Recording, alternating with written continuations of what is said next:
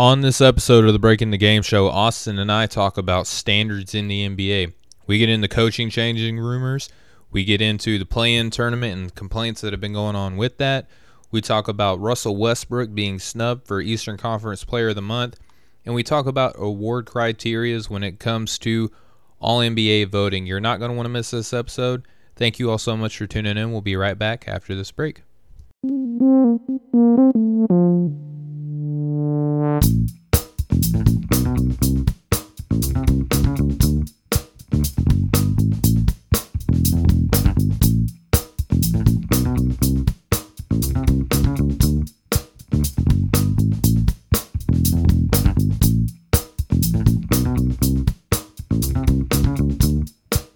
Hey, what's going on, everybody? Welcome back to another episode of the Breaking the Game show here on the Nothing But Net channel on Dash Radio, powered by Manscaped. I'm Stephen Gillaspie, and joining me, as he does every week, is my co-host Austin Carr. Austin, how you doing today, man? Hey, I'm good, Stephen. That sounds good, man. Powered by Manscaped. That's pretty cool.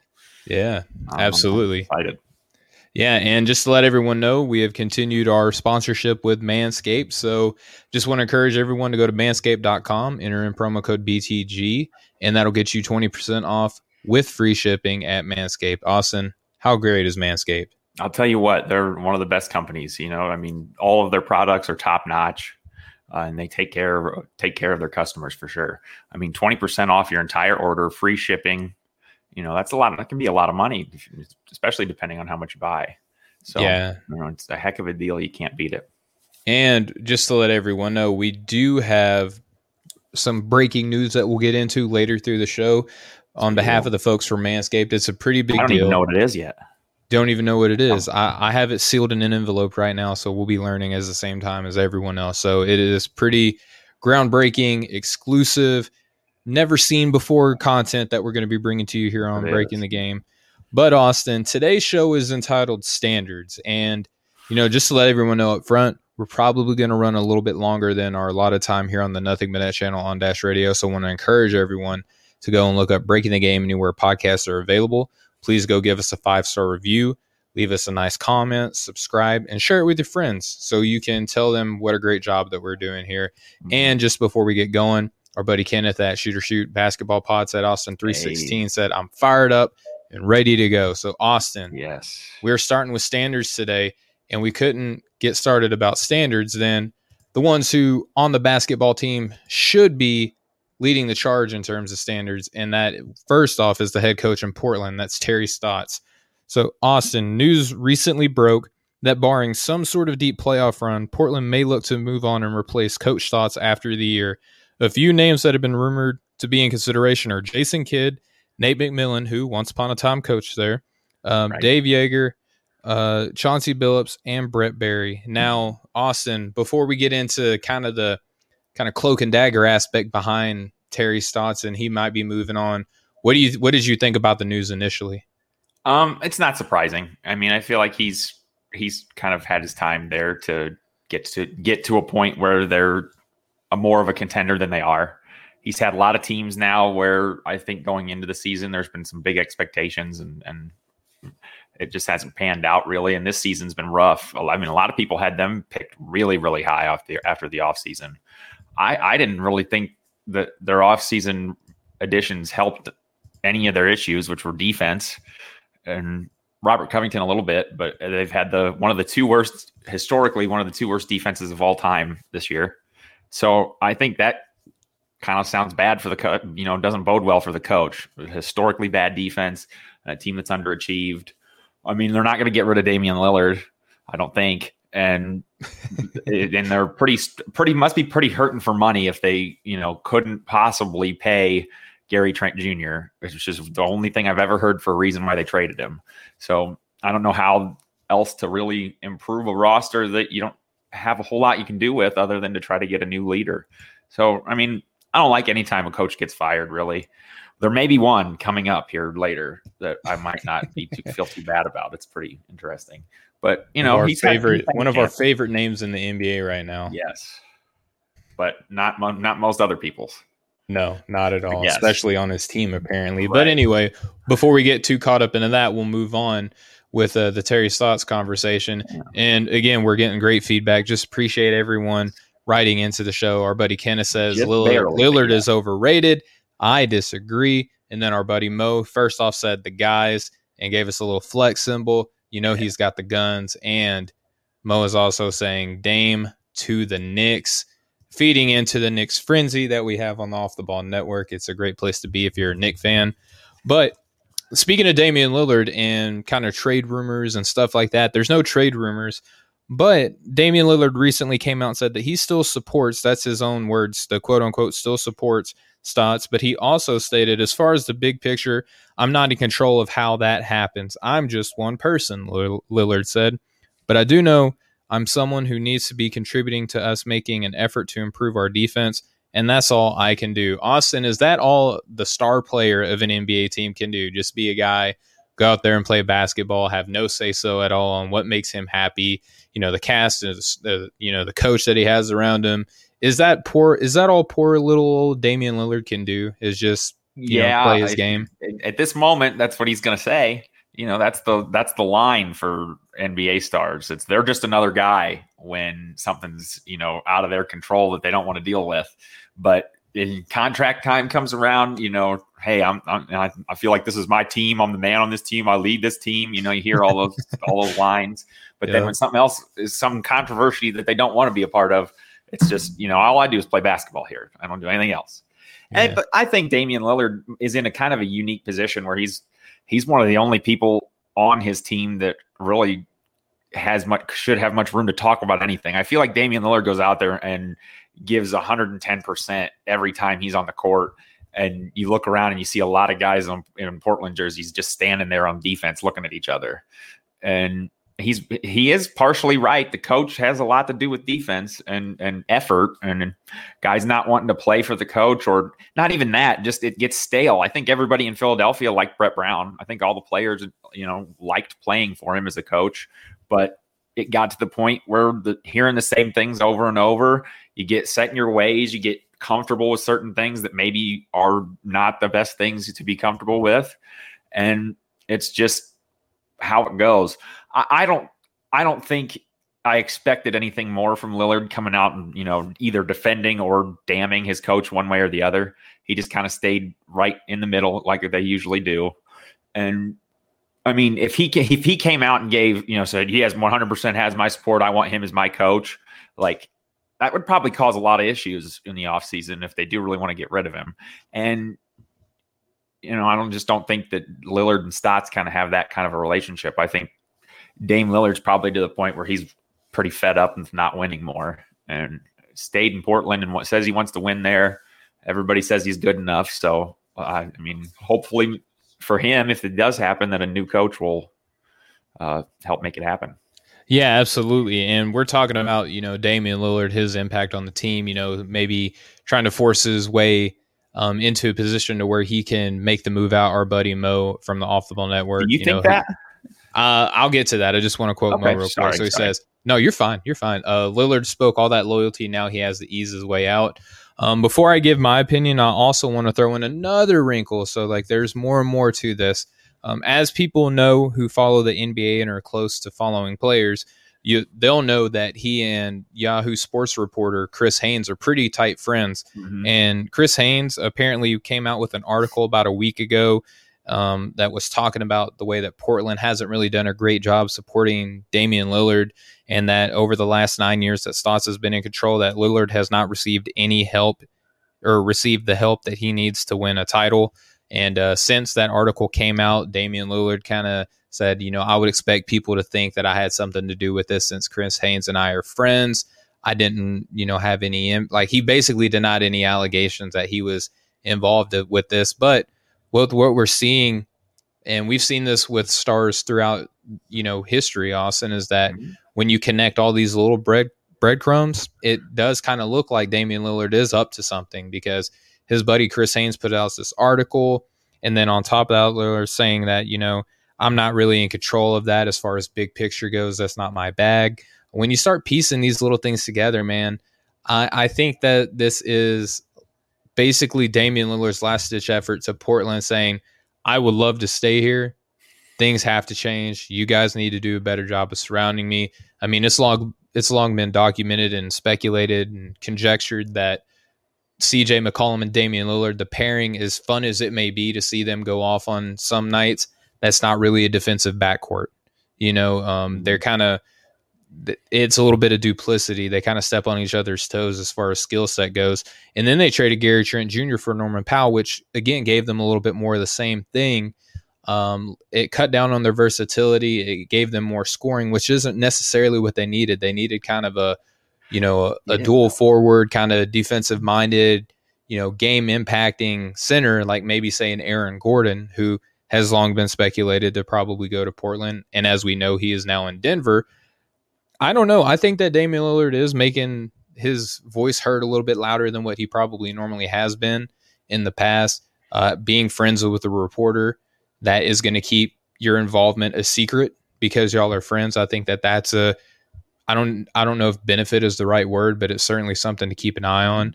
And then on top of that, Terry Stotts, man, I mean, if you look at his record in Portland, he's 397 and 317 and has only made the Western Conference Finals once. Now you can point to the Golden State Warriors, you can point to the Los Angeles Clippers and the Houston Rockets, all of those teams that were making their way into the finals. And now you add the juggernaut and the Los Angeles Lakers. It's looking like something's got to shake up. Mm-hmm. Well, you know, you're, you're Portland. You got to be thinking, well, well, what's our move? Because we've got to do something to get better. We've got to do everything we can to keep Damian Lillard here. And his seemingly his best friend is on the team is CJ McCollum, the one guy that they could really probably get some serious trade value back for. Sure. That would, you know, so they've been hesitant to, to split that up. I think they should have split that up two two years ago, possibly yeah. after whatever year they made the fi- the Western Conference Finals. The next year when they completely flamed out should have been done after that. I feel like, however long ago that was. So I just think that those two guys together are both so, you know, kind of redundant. Exactly. I thank yeah. you. That's what I was looking for. They're like copycats of each other for one. Mm-hmm. They're both not the biggest guards, so it's not like they both have great size. Because you could say a lot of these things about Paul George and Kawhi Leonard, but they're both big, versatile forwards that can play all over the court and do all kinds of, and they're good on defense. Sure. And you know they're both limited on defense, so you'd like to put a guy that is just you know a big physical kind of a dog on defense with a Damian Lillard you know, think about how Steph Curry's had Klay Thompson. He's been who's guarded the best perimeter player on his team every game, basically yep. of their most of their career. And think if Dame had that, like, the, and their defense would be significantly better. I mean, we knew with Kanter that they weren't going to get any any defense from him. Um, Carmelo's not going to play any defense, not not at this stage in his career. Not even, if, he, stage, even if he yep. feels like it, he can't probably real well anymore. And so you know this team was always going to try to run up the score on everybody, but at the same time, it didn't make sense when you had what was kind of to me blossoming as like a pseudo big three three guard set with Gary Trent Jr. I mean, he was he was playing terrific in McCollum's uh, injury time. Imagine if McCollum's out there and then the defense is even more focused on him and Lillard, and then how much how many open shots Gary Trent would get in that offense, and who are who are you going to pick to beat you? It's one of these three because all three of them can shoot the lights out, and we can only probably stop two of them. And I just think it would have been fun to see for a little while. Um, Portland's just not quite there. So I guess what do you got to do? Get up, get rid of the coach. Yeah, and we've seen other teams that have basically have look to elevate themselves that are in small markets that aren't free agent destinations. And basically, all you can do if you don't get rid of your star is to make the coaching change. That's the first step whenever you're kind of stagnant. And if you look at the standings right now, currently the Portland Trailblazers are in seventh place. They're a half game back the Los Angeles Lakers, who are going to be without LeBron James again for some extended time. So it's very well possible that the Portland Trailblazers avoid the play-in tournament but if they stay the sixth seed, their first round is against the Denver Nuggets. And again, the the reports have been saying, barring a deep playoff run, Terry Stotts is in trouble. And I just want to remind everybody that at offtheballnetwork.com, before any of these reports even came out, I went through and put my seven coaches that I believe were to be on the hot seat. And almost every one of them that have been named, except the next guy, made the list. And I'm surprised that the next guy did make the list, Austin, and that is your hometown Indiana Pacers. And Nate Bjorkgren oh, is looking like is. he's going to be in trouble in year one. So, Austin, before I get to your take, I just want to let people know that news is beginning to circulate that Coach Bjorkgren is in trouble in terms of his future with Indiana. Reports state that his relationship with key players needs work, but they cite that the coach is willing to work on that. So there's a little bit of that kind of hopefulness in the writing. Um, and something that I found interesting, Austin, and I didn't even realize this, is that TJ Warren, Warren supposedly request, requested a trade when it was announced that Bjorkgren was going to be named the head coach. Apparently, he had a previous working experience during his time in Phoenix. Apparently, Nate Bjorkgren was one of the assistant coaches over there. And there's also speculation that when he opted out into surgery, that part of the reason, I'm not going to say all of it, but part of the reason was because he wasn't looking forward to working with Nate Bjorkgren again. And Austin, I want to get your take before we kind of get into even more of what's going on in Indiana under mm-hmm. Nate Bjorkgren there. Yeah. So, um, just it's been crazy uh, the whole situation. Like, not what you would expect at all. It's a chink in the armor of the the Nick Nurse coaching tree, if you will. Mm. Um, you know, all we've heard is good things about everybody that's ever worked with Nick Nurse or played for him and coached with him, and all. You know, this guy won at every single level. He was worked with Nick Nurse, and it kind of sounds like he's a guy that was really, really good at being on the good side of his bosses and not so much with maybe the players, or mm-hmm. maybe he just when he was in that lead role, it doesn't work for whatever reason. But uh, um, without really you know mixing words too much, everything you hear around here is there's no way in the world he's going to be the coach here next year. I mean, I, like I've heard I've heard things from play that players have said. We've seen stuff on the court now. Last like I think just last night that mm-hmm. wasn't necessarily right towards Bjorkgren, but it was towards his staff. And that was one of the craziest things I've ever seen. and it just imagine if there were if there were you know nineteen thousand people in the building and or, it was in New York and not Indiana, how much more people would be talking about that. Oh, 100%. It's just he apparently they don't like his the, his attitude is what I is what I read. They said that his message doesn't come across as like genuine, and that the players really really don't eh, like can't accept his message for whatever reason, and don't really want to play for him. And I've kind of feel like that's how it's looked on the court. Yeah, hundred percent, and it's weird because this lets you know the state of the NBA. And I don't want to sound like one of those old heads that say, you know, back when I first started watching basketball was different, but it's kind of weird that your coach can be in hot water because he's just not like the nicest guy. It's funny to me because I remember being in high school, man. My high school coach would call me every name, you know, under the sun. Mm-hmm. And I would I would still just keep playing basketball and try harder, right? So it's just weird to me how. But did you have a good relationship with that coach? Did you want to play for him? Like you want to work yeah, hard for him? See, 100%. that's the thing. And and I don't think it's just that he's probably you know yelling at guys or saying Being things they don't want to hear. If yeah. it were just oh he's too tough on the team and it felt like that, uh, I'd be probably killing. Seen that with Jim Boylan in Chicago though. Yeah, that's true the whole and he got he got his chair he got his fair chance though he was there for more than more than just this, more than a year like that and yeah. and it and in that situation it was just the players didn't like his style it wasn't like everything you're hearing about this is like even down to like the lunch uh, room workers don't like the way that he talks to people and don't like the way he talks to them and and you know office people and people within the organization that like the only other time i ever heard anything like that was in Golden State when they all said after Mark Jackson left that nobody really liked him. Mm. And and that didn't even sound nearly as contentious or rough as this has sounded. So it's it's something that I don't know that I've ever really seen to this level. It's because they were they were winning in, in Golden State still. So winning True. helps a little bit and buys you a little True. bit of time. But with what we're seeing in Indiana, I mean, right now they're 30 and 35. They're ninth place in the Eastern Conference um, after going 45 and 28, being the fourth seed um, last season. And before I get into who used to coach and how they're probably missing him a little bit, right. a little bit of baby come back uh, action going on there. Other things are going on underneath um, Nate Bjorkgren, who, again, when you're put in this position, you got one of only 30 jobs in the entire world available. Um, it's not always fair that other people can kind of be your responsibility, but I mean that's what you get paid the big bucks for, and mm-hmm. that's what you signed on for. Um, longtime assistant uh, Billy uh, Bayno resigned earlier this season. Austin, you probably remember this when it mm-hmm. happened because he allegedly didn't want to work with Nate Bjorkgren anymore. He just quit, and there's not very many assistant coaching jobs, especially in the middle of the season, that you can just go and get. And then mm-hmm. also, Austin, you touch on this that current assistant Greg Foster was suspended for how he handled an altercation with uh, Goga Bitadze after Bitadze hit a three and basically told him to sit the bleep down. Yep. And uh, Greg Foster was about re- ready to come to blows with Bitadze on the court. Um, and that's a reflection a little bit of the culture that Bjorkgren has not instilled. Uh, mm-hmm. The the level of communication, the level of respect between both sides, you know, the coaching staff and the players that doesn't reflect well upon his leadership style.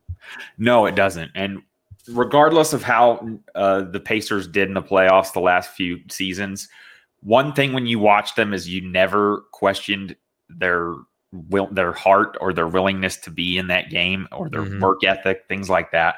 It was, are they good enough? And I think last year, a lot of people saw that, hey, you know, we weren't healthy all year. We were without Sabonis in the playoffs, but for a long part of the season, we were probably good enough. And then this year comes along, and it's like expectations were fairly high. I was pretty, you know, gung ho for the Pacers this year, and thought they their coaching started move, well too. The season. I thought their coaching well. move was the perfect move because I look at a team. I looked at the statistics, and two years in a row, they were in the top five in three point shooting as a team, mm-hmm. and in mm-hmm. the bottom five in attempts. And this year, for just almost mainly the same guys. Um, they're taking a lot more threes and missing way more of them than they made than they were the season before. So that didn't work out for whatever reason. And this year, definitely, especially since at least after the All Star game, I'm I know my you know my article probably probably hurt some people, and that's probably part of the reason they're not playing as well. But um, the whole All Star thing. But yeah. ever since then, they just kind of have uh, seemed listless out there, like they're they're just mm-hmm. out there to going through the motions. And whatever Foster said to Bitadze last night really upset him, huh? Because I mean, you don't see that a whole lot right in the middle of the game on the court. Just pointed right at him like that. Like he wanted to make sure everybody that was there knew from a European player too, right? right? Like how often do you see a European European right. player just behave in such a and, way. And one who's recently, especially, had a, gotten a lot more playing time and shouldn't really have a whole lot of reason to be too frustrated with anything. Like he's he's kind of you know benefited from their season not being what they expected. So it's it's crazy. The whole the whole thing's pretty pretty contentious, I think, and it's not very often you hear anybody say anything bad about a like a like personally about people in sports like this, especially yeah. coaches. And so when you hear that stuff, it kind of raises some alarms for sure. Yeah, and what's also interesting, Austin, is that we were talking about Portland and how there's already names starting to circulate in, and we're we don't have that with Indiana now. You know that Indiana can be a little bit of cheap when it comes to spending money on head coaches. I mean, you being in Indiana, you realize this. In mm-hmm. Portland, they have a star, uh, like a legit star, like a top twenty player in mm-hmm. the NBA. I think we can say that and, and, agree upon that. Um, we may vary on where we have him, but I think at the end of the day, we agree he's top 20.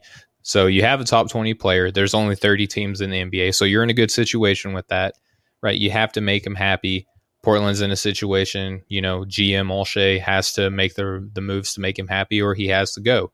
Um, in Indiana, you don't have necessarily a star player. You have all star level players, but you don't have like that top 20 player in the NBA. You have a lot of good, talented two way players, but again, no no star.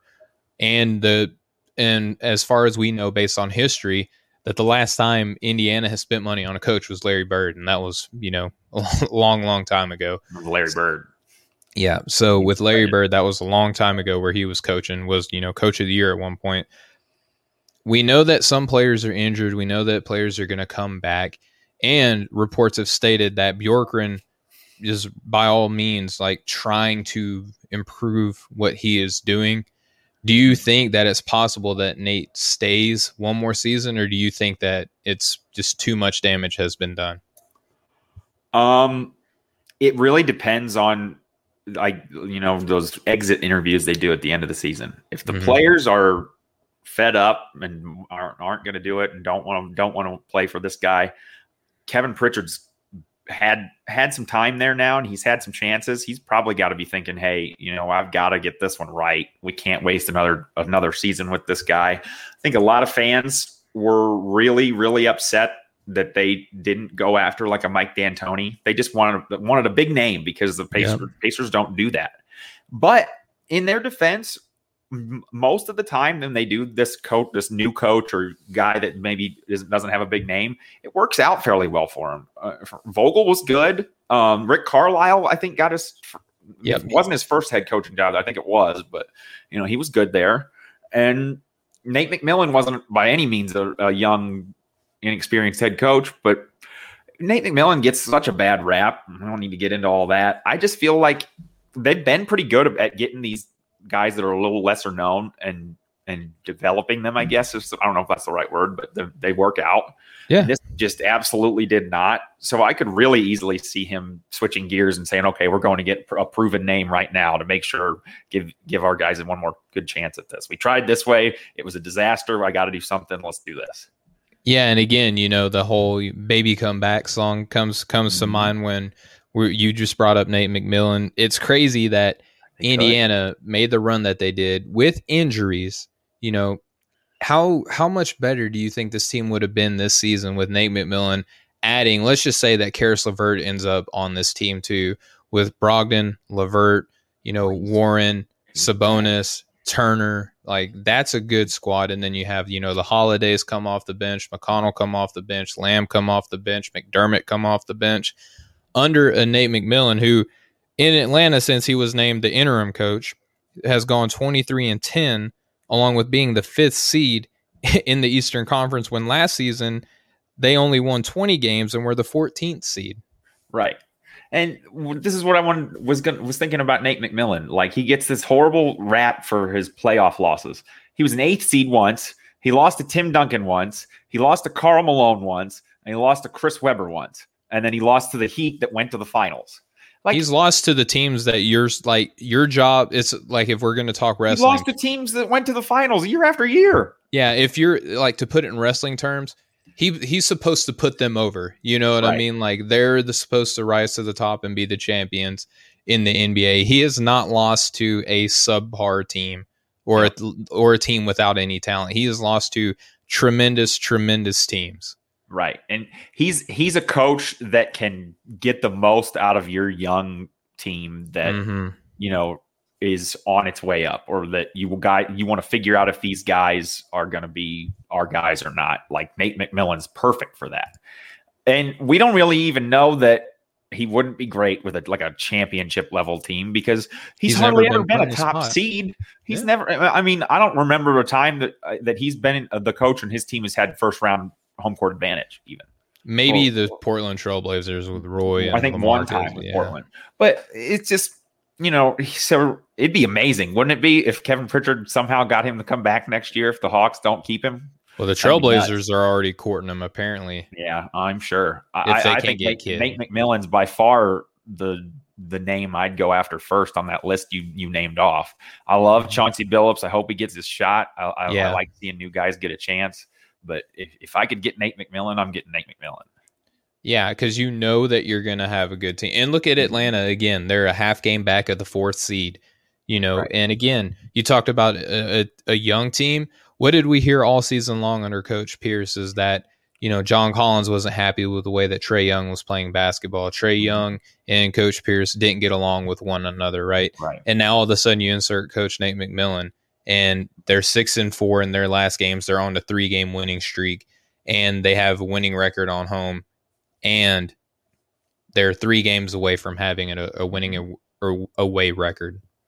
And you know, a couple months ago, it, if I was a Knicks fan going into these playoffs, I'm looking at that first round matchup with Atlanta and mm-hmm. saying, "Ooh, baby, I want that." Not now. I think you they know, want Boston. It, yeah, I, I, think they could. Miami would be fun too. I think. Yeah. Uh, Boston, yeah. I don't know though. Um, sorry, uh, Nate McMillan. That's right. That's what we're talking about. Nate McMillan. if he, imagine if he was still with the Pacers this year, though. That's where I was oh, going man. with that. Yeah. Um, you know, They had a Caris great LeVert, start this won that- season. they absolutely won that trade for Caris LeVert if he's if he was healthy all year. I mean, he's younger than Oladipo. He, he his contract is much less. He's under More control for two years longer. He's his uh, averages are higher. He's a better shooter, and I mean, he's everything Victor Oladipo kind of was before he got hurt. And I I I think. That's what's weird is Kevin Pritchard makes these good moves. I think with this roster, I think they've got a solid roster. Um, I hope and pray that if they get rid of, yes, I did. I I got I Mo got writes in and said Austin Knicks. got cut up with the Knicks. I got distracted by the Knicks, but uh, Haven't we all? You know, I, I hope and pray that if they're going to trade one of the two big guys, that it's Sabonis and not Turner. But I just see it being Turner. I love Sabonis and he's an all star, but the numbers kind of show that they're the same exact team with him on the bench as they are with him on the court. Their their plus minus is almost identical, and with with Turner, it, their analytics I like them a lot more. So I I don't know. We'll see what they do. Um, but I would have just loved to see McMillan with this team this year. I think they could they could have easily challenged for maybe even the third spot this year. Yeah, with that being said, they're two games back of the Charlotte Hornets for the eight seed in the Eastern Conference. So not all hope is lost under Nate Bjorkgren, but it certainly is not looking great. So Austin, before we keep going, and please tune in because we're going to talk about the play-in tournament, and everybody has been lamenting this thing apparently, and we're gonna. I'm sure this is where we're going to spend a good part of our evening. But Right. before we do, Austin, we have breaking news from Whoa. the world of Manscaped. All right, so We do. we we we're sorry, not sorry. We're going to interrupt this programming with breaking news. This is an important public service announcement brought to you by manscaped.com. This is your public service announcement and the news that you've all been waiting for. The Manscaped engineering team has confirmed that they have successfully created the lawnmower 4.0 Oh, Austin, which is now available for purchase in the United States and Canada. This new trimmer was just released only moments ago. Today, today was the release date, Austin. wow. And we are the we are one of the first to get our hands on it and share the news. Join over 2 million men worldwide. You're looking and talking to two of them right now with this exclusive exclusive offer just for you. That's 20% off and free, not just shipping, Austin, but worldwide shipping wow. with the code BTG at manscaped.com. I'm one of the first people to try the new 4.0, and I'm blown away with the performance, the craftsman, and the details on it are next level. Their advanced ceramic blade and skin safe technology is so good that it almost seems as if Manscaped worked with Elon Musk and his engineers to ensure that your testes are as safe as possible. What makes this trimmer different than all other trimmers, you might ask, is that this new multifunction on off switch can give you an engaged travel lock and it's created for people who like to travel. The Lawnmower 4.0 gives you the ability to turn on the 400 or excuse me, 4000 LED spotlight on and off whenever you need a more precise shave. Jeez. A trimmer, or excuse me, the trimmer allows you even to customize your trim all over through additional guard links with sizes 1 through 4. Hmm. And looks wise, it's sleek with two tone matte and gloss finish. Even features a hot foil stamped black chrome Manscaped logo. Show that mower off loud and proud. The optimized Lawnmower 4.0 trimmer is waterproof so you can groom in the shower. And you don't even have to worry about making a mess on the bathroom floor. Did I mention, Austin, this thing has wireless charging. The Lawnmower 4.0 is new wireless oh, charging that's system. awesome. It uses electromagnetic induction, which can help the battery length last even longer than before. If you're still trimming your face with your ball trimmers, it's time to make some changes. First, get 20% off and free shipping with code BTG at manscaped.com.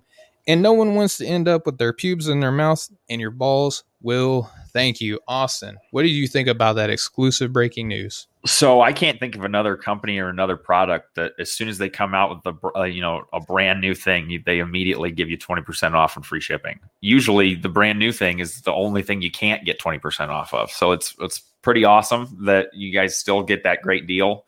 Um, I- I'm glad you t- talked about that travel thing with it because I couldn't figure out what they could possibly improve from the 3.0. So um, it is cool looking. I got to see a picture of it. It does look pretty cool. Yeah, I mean, as always, feel good in your hands. Like Thanos says, it's balanced like all things should be. Right. You don't have to wince. You got a dope LED light. It's waterproof.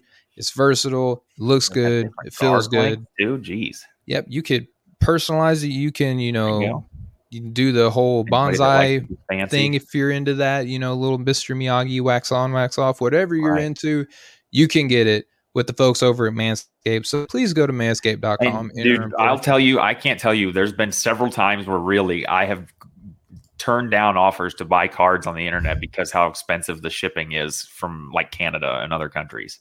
So worldwide free shipping is is a heck of a deal too. Yeah. So again, please go to manscaped.com, enter in promo code BTG. That'll let them know that we sent you and we will hook you up with a great deal that's 20% off and free worldwide shipping at Manscaped. And our buddy Mo says, Y'all are hilarious. We try our best. Manscaped basically sells itself. Dude, they I just mean, gave us awesome. The, like we just officially get started with them, and they they drop that in our lap. Like how could they get any better? Dude, yeah, we just got started with them, and they're saying, "Hey, look, you know, we want to unveil this new product with you guys. Mm-hmm. Shout out to Mo Murphy, who is writing in yes. at, over at Up in Flames podcast. He can get you that deal too, but you got to tune into his show to figure out how to be able to do it. So go look up Up in Flames Pod wherever podcasts are available. Follow him on Twitter, Instagram, Facebook, and you, not only we have a good time learning some things, but you'll get hooked up with a great deal over there. All right, Austin. So we learned about Manscaped learn about taking care of yourself. How else can we talk about taking care of yourself other than your professional image? Now, Austin, LeBron James, in his second game back from the longest absence in his NBA career, he sounded off about the play in tournament. He stated that it doesn't matter if they are fifth or sixth place or that playoff thing, and I'm quoting him, that playoff thing, whatever it is, whoever came up with that S dot dot dot needs to be fired, but whatever. So, Austin, obviously, LeBron James is upset. I have a couple reasons. I'm going to bounce these off of you and I want to get your take. Okay. One, his team lost consecutive games since he returned. And then the next game that he didn't play, they won that very next game. Mm-hmm. Two, the team has gone two and five since AD's return, and they play tonight. If you're listening, you're hearing us on Friday. So today, when we're recording this, is Thursday. They play the Clippers tonight. So obviously, some of these stats may change one way or the other. Um, so the team is two and five since AD's return. Three, not only did he lose two consecutive games, but Austin they were to Sacramento and Toronto. Now I will say Sacramento was on a four game win streak, so maybe they're figuring something out, or teams are just looking to kind of mill it in against where they're playing them. Um, but they're two non playoff teams, and then finally Austin, it's a possibility, but maybe not likely, but it is possible that the Lakers could be in the play-in tournament. Now, all of those things are kind of factors that I have in mind for why he might be upset. What do you think? Well, first off, the Kings are winning games because as soon as they're out of it and uh, you know need to try to tank to get a top pick, they do Kings things and win games they don't want to win. That's why. But anyway, like the, like the Timberwolves. Um, yeah, exactly. I was going to say that, just like the Timberwolves. Now, now when it doesn't matter, you guys win. Good job. Um, so I think LeBron might be a little bit more hurt than they want to let on, and he's pulling something, an old trick out of the bag to kind of get the media's attention over here. Well, oh, hey, you know, we we didn't play good those two games because I I can't go. My my ankle's not good, and he's back out. And you know, like you said, as soon as he he went back out, they won. And that might be because he he was a you know a liability out there. And if that's the case, the Lakers are 100% in trouble because we've seen this song and dance a thousand times. Anthony Davis isn't taking them to the finals this year without LeBron. And if if that's the case, then the you know, like I said, this is going to be a really interesting Western Conference playoffs. If if LeBron's not healthy, the Lakers are are still like, even though you know they're what six or seven games over 500, about to be maybe in this play-in tournament. I think a lot of a lot of people around the NBA and myself included still feel like if they're if they're healthy, they're the they're the team to beat for sure. So um, it could be that. Or it could be tongue in cheek completely, and LeBron's just playing a joke on everybody. And I and I don't think it is this because I don't think he's smart enough to think of this. But he was he, he's intelligent. He is, so he is, he's he intelligent. Is, I'm not going to say he's not genius, and this would be kind of evil genius, different kind of intelligence. Um, you know, two a year ago or whatever it was, he claims to had this conversation, bringing up this idea of the play-in. He may have been talking about himself when he said whoever created this idea needs to get fired. That was something that I heard that I thought was interesting. But regardless, I don't. I'm not here for it. I don't want to hear any NBA players complaining about an extra game. I don't care if it's two games. I don't care if you feel bad that you were battled for the eighth seed and wanted to, you know, deserve to be in the playoffs. Well, if you deserve to be in the playoffs, you should have gone won, won that one more game. We're not asking for a whole nother seven game series. We're not asking for uh, you know an extra month to the season. It's one more game. I mean, come on. Or if it, you have an off night, you have one more chance to redeem yourself. Right. Exactly. Exactly. It, it, it's it's caused so many teams other years that would be completely out of it to continue to play hard. Yeah. And and, and towards the end of the season, and I think we're going to have some pretty interesting, you know, seeding battles here coming down the stretch, and the, these play-in tournaments are looking like they're going to be pretty exciting. So I'm just I'm I'm tired of hearing professional athletes talk about how much rest they need. I, I'm I I'm not here here saying oh in the 80s and the 90s everybody played every game and they were real men. I don't I don't care about that.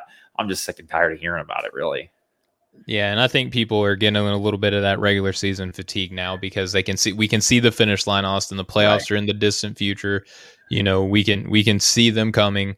Right. And we just we basically know almost who's going to be where. Granted, a couple teams are still fighting, like you said. For you were for the seeding. first person that, that, brought up to me the fact that the first and second seeds won't know who they're play-in, and that's that's I like that wrinkle a little bit. Well, yeah. So let's dive in on that because right now LeBron James. We'll touch on another couple people who are voicing about how this playing tournament is unfair. My humble opinion, Austin, is that what used to be the biggest reward for you for com- you know competing all season long trying everything, especially now, right? With COVID protocols, you know, you're trying to mind your P's and Q's, you know, trying not to let your teammates down, trying to do the right thing. So right now, Utah and Phoenix, they're in a battle for the number one and two spots right now. When their season is over, they have no idea who they're going to be playing against. And what kind of reward is that for the best teams who have done right. everything that they could? You know, they've stayed healthy, they've stayed out of trouble, they've played well together.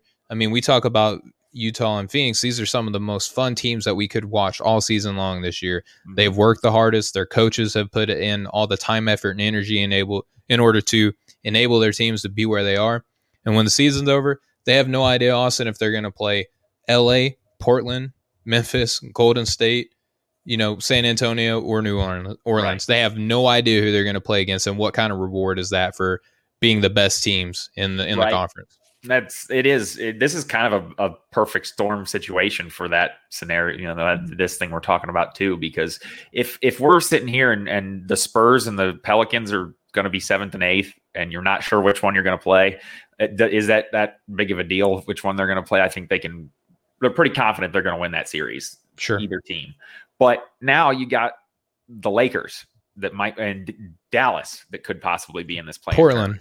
Portland. Golden State. Golden I mean, State could get hot for a game. Wouldn't it, it does it does kind of put you at a little bit of a disadvantage for a number one or two seed to find out, you know, right beforehand, hey, now we're playing LeBron and Anthony Davis instead of we could have been playing DeMar DeRozan and a, a bunch of young guys. You know, no offense to them, but it's a completely different series. And so this is going to be uh, very interesting, but I love it. I'm I'm here for all the drama. I like all this stuff. I think it's great for the fans. Mm-hmm. I think the a big argument for a long time has been how meaningless the regular season feels because it's a long, long regular season, and the first, the last two weeks of the season, and you already most years you know where eighty percent of the playoff field is going to be and who it is going to be and we're to that point now and we're not sure really where anybody's going to finish who's going to be in this thing or not. And normally it wouldn't matter where they're going to finish really in yep. the big picture but now it's like you got to finish here to stay out of this thing if you don't want to be in it. And it's just brought excitement all around. I'm, i love it. Yeah and a couple of things that i want to add on before we continue down our, our notes here is that we have about maybe six teams at the most who are looking to tank whereas in previous years mm-hmm. you got about what 10 12 teams? Right looking to improve their draft standing. Yeah. You know, and it's ugly basketball. Everyone complains that like I can't watch, you know, in the I can't watch the NBA come March, April, May. I can only watch the front of the year and I could and then I tune in for the playoffs. Now right. you have a you have a race where for let, let's see here, for fifth, sixth, and seventh, they're all within a game of each other. Mm-hmm. And then a couple games back, you have in the play-in tournament, you have Grizzlies are 14 and a half games back. Golden State's a half game back of them, and San Antonio's two games back.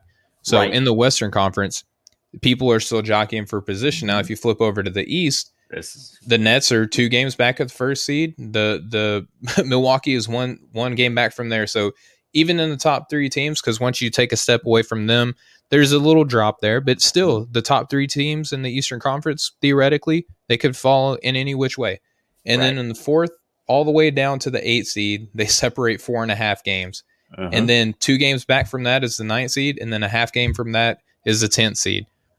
You don't know what's gonna happen until it's done, and I And love that aspect. tenth seed in the East is one of the hottest teams right now, and one of the teams that you don't want to see get in, and they're they're they wouldn't have a chance any other year. They're, they're- they're not getting all the way up to eighth by the end of the year, but they get in that play-in tournament, and, and Russ and Beal can beat can beat any of the teams they would have to play in a one-game thing, and that's exciting to me because otherwise this whole you know hot streak that they've been on wouldn't mean really anything because they're, they're not going to make it. But now they all they got to do ever all these teams just have are thinking we just have to get in that game and then Yep. we can anything can happen. It's kind of has gives it a little bit of a march madness feel to it. And I love it because look, Scott Brooks has more of an incentive than ever to coach his butt off now because right again, a tenth seed and you and you're out, that may not be enough to keep your job, but it's something you could point to late in the season. Whereas earlier in the year, it didn't look like Washington is going to be where they were. But Austin, I want to focus in on what else LeBron James has said, right? Because this actually, you know, he was actually for the play-in tournament last season when it was just the eight Right. seed, you know, having to figure fight it out with the ninth seed. Um, and he said, you know, he wanted to see teams like Memphis, Sacramento, New Orleans, and Portland. They wanted to see it battle it out. But in 2018, when he was asked about the play-ins, but in that quote, they was also talking about the midseason tournament. He said that they were quote whack and quote corny in 2018, and we know that Luka Doncic and Mark Cuban both spoke out against it.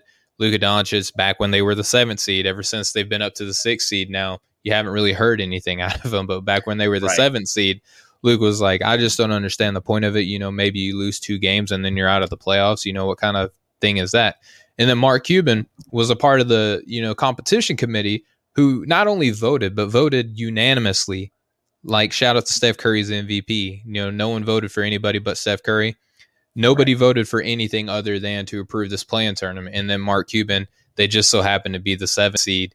And then they want to kind of squeal about it. And now they're the sixth seed. You haven't heard from Mark Cuban or Luka Doncic ever since. no you haven't and you haven't really heard a peep out of a team that's not in jeopardy of being in the play-in say a bad thing about it you never Excuse heard me, no- they're in fifth place now. Right. Yeah, they're pretty safe. I think they're pretty Yeah. safe. But you haven't heard a, a governor complain about it. They all wanted it. The, Mhm. Everybody in the league office wanted it. All Unanimously wanted it. All the fans wanted it in the, the during the time off before the bubble when there was no basketball going on. How exciting it sounded until their team they realized, oh, we're we're, going to get you know hurt by this. Uh, we don't like this.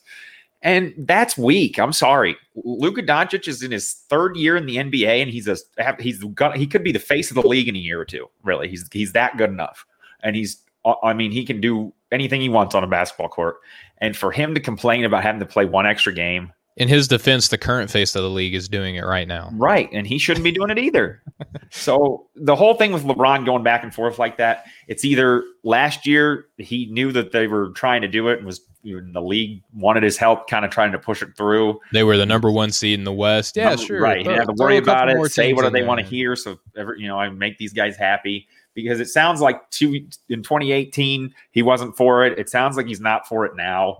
Maybe his real opinion is that he just he's he didn't want to do it, but he he's like, hey, I'm never going to be in this situation. It doesn't really bother me. Or maybe his real opinion depends on where he currently is at. Yeah. you know, with his team. That's what I was just going to get to. It's or it's just all smoke and mirrors because his injury is worse than he wants to let on, and that really does worry me. Or maybe the injury, or maybe he's kind of painting this narrative that like, Yep. Austin, I'm never going to be hundred percent again, and then I'm going to go out and put up Look what I 35. You know, did. nine and nine. all the way to the. I took the you know the seventh or eighth seed all the way to the finals and won a title. Defied the odds, like you said. And I think I think LeBron's really really into defying the odds. Yeah, I mean, we saw what happened when a guy that we're going to talk about here in a minute, Russell Westbrook, was averaging triple doubles, you know, consistently. And LeBron, instead of just saying, "Hey, congratulations, Russell Westbrook," he was like, they hate us. You know, they always yep. count us out. And he put him in a picture with Russell Westbrook, congratulating him alongside LeBron James instead of just mm-hmm. being like, hey, bro, you're doing great. Good job. Right. LeBron's one of the most successful, most popular underdogs in history human beings in, in history in the history of really anything really i mean everything yeah. he touches turns to gold yet he absolutely loves to make it feel like the deck is stacked against him at all times. Kid from Akron, bro. Yeah, just a kid from Akron. And I mean, whatever, more power to you. Do what hey, you want. Yeah. If that's how you need to, you know, motivate yourself. Michael Jordan made up stories that people didn't say about Shaquille O'Neal. Same thing. Yep. So whatever you need to do to to get yourself into that level, I guess that works. Yeah. And again, Austin, I mean, we're talking about the Los Angeles Lakers. You know, Mark going Mark Cuban. You know, Mark Cuban's, Cuban's going to Cuban. Yeah, and again, they're going to complain and everything else, but right now they have an identical record as the Dallas Mavericks. But we mm-hmm. know that since Dallas holds the tiebreaker through the season series over them, that if they finish with an identical record, that Dallas will be placed over them. That's why you see them at fifth place. But Dallas and LA are tied, so hopefully, depending on who loses to who, who wins against who, you know, LA at best being 10 and a half games back, the best that they can finish this season, Austin is fifth place because if you look at the distance between fifth and fourth, that's six and a half games back. Each team roughly has about you know seven, eight games, depending on who's who. Um, there's just you got to hope that everybody is losing every game and you're winning every game. Oh, and by the way, the Los Angeles Lakers are going to be without LeBron James for quite some time. And again, the Los Angeles Lakers have been two and five. We'll see what happens in tonight's bout against the Los Angeles Clippers. But since AD has been back without LeBron, They've been two and five. And Austin, you've pointed this out, and I've shared it in the group chat. Plug for the group chat hey. that um Anthony Davis might be the best player in the NBA who can't be his team's best player. Right. Like and I, I agree with that. It's hard to it's weird just when you hear it like that, but I mean I know you you know what the mind track I'm on there. Like yeah. he's when he's next to LeBron, the two of them together look like maybe one and two sometimes. He, yeah. he can play so good. But when LeBron's not there and he's number one, it just doesn't work for it's and for a, a while now, I've kind of wondered if it's just because he's a big man, because you don't see big guys lead. It's really like hard. That. But I mean, Denver's doing it this year. Philadelphia's doing it this year. You see, Milwaukee's done it for a couple years. They've struggled in in the playoffs though too, but and they've they've looked better than as a number one guy than Anthony Davis has. Like Anthony Davis, on since about four years ago, uh, even that long, I, I haven't really worried about him. You know, leading his team to an upset victory in the playoffs. I don't expect it. You know, and I wouldn't expect it with the Lakers. I mean, this is a, this is a exactly like the Pelicans team he was on without LeBron. Hundred percent. I'm glad you said that. That's where I was going to take it because, you know, sans LeBron James on this team, Mm-hmm. It looks a lot like the New Orleans Pelicans, and right. it's not to say that um, Anthony Davis never had you know great players there. I mean, you're talking about what Jrue Holiday is doing in mm-hmm. Milwaukee, what he did in New Orleans without Anthony Davis. I mean, Jrue Holiday is a tremendous player. Um, we, are looking at what Julius Randle is doing in New York this season. Holy cow! Like everybody mm-hmm. wants him to be MVP this year. He's going to be the most improved player in the NBA, yes. and he's played alongside him. You know, he's he's had you know, are, are hurt, yes. Um, Demarcus Cousin, he's had Austin Rivers, he's had competent, good NBA players on his team, mm-hmm. and he's won what one playoff series? Yeah, and even in in the this, the times he does win, even when it, just games he wins in the playoffs, it's an absolute struggle. I mean, he scores 45 points and they win by two or three. I feel like was what it was always was when they won in the playoffs. He had to have he had to do everything he could possibly do to get them to win, and it's just it, it doesn't work with him as the as the lead guy. He's he needs to be set up in his spots. I think he needs to get the ball in the right places. And I mean, there's let's be honest, there's no, almost nobody better to do that for him than LeBron.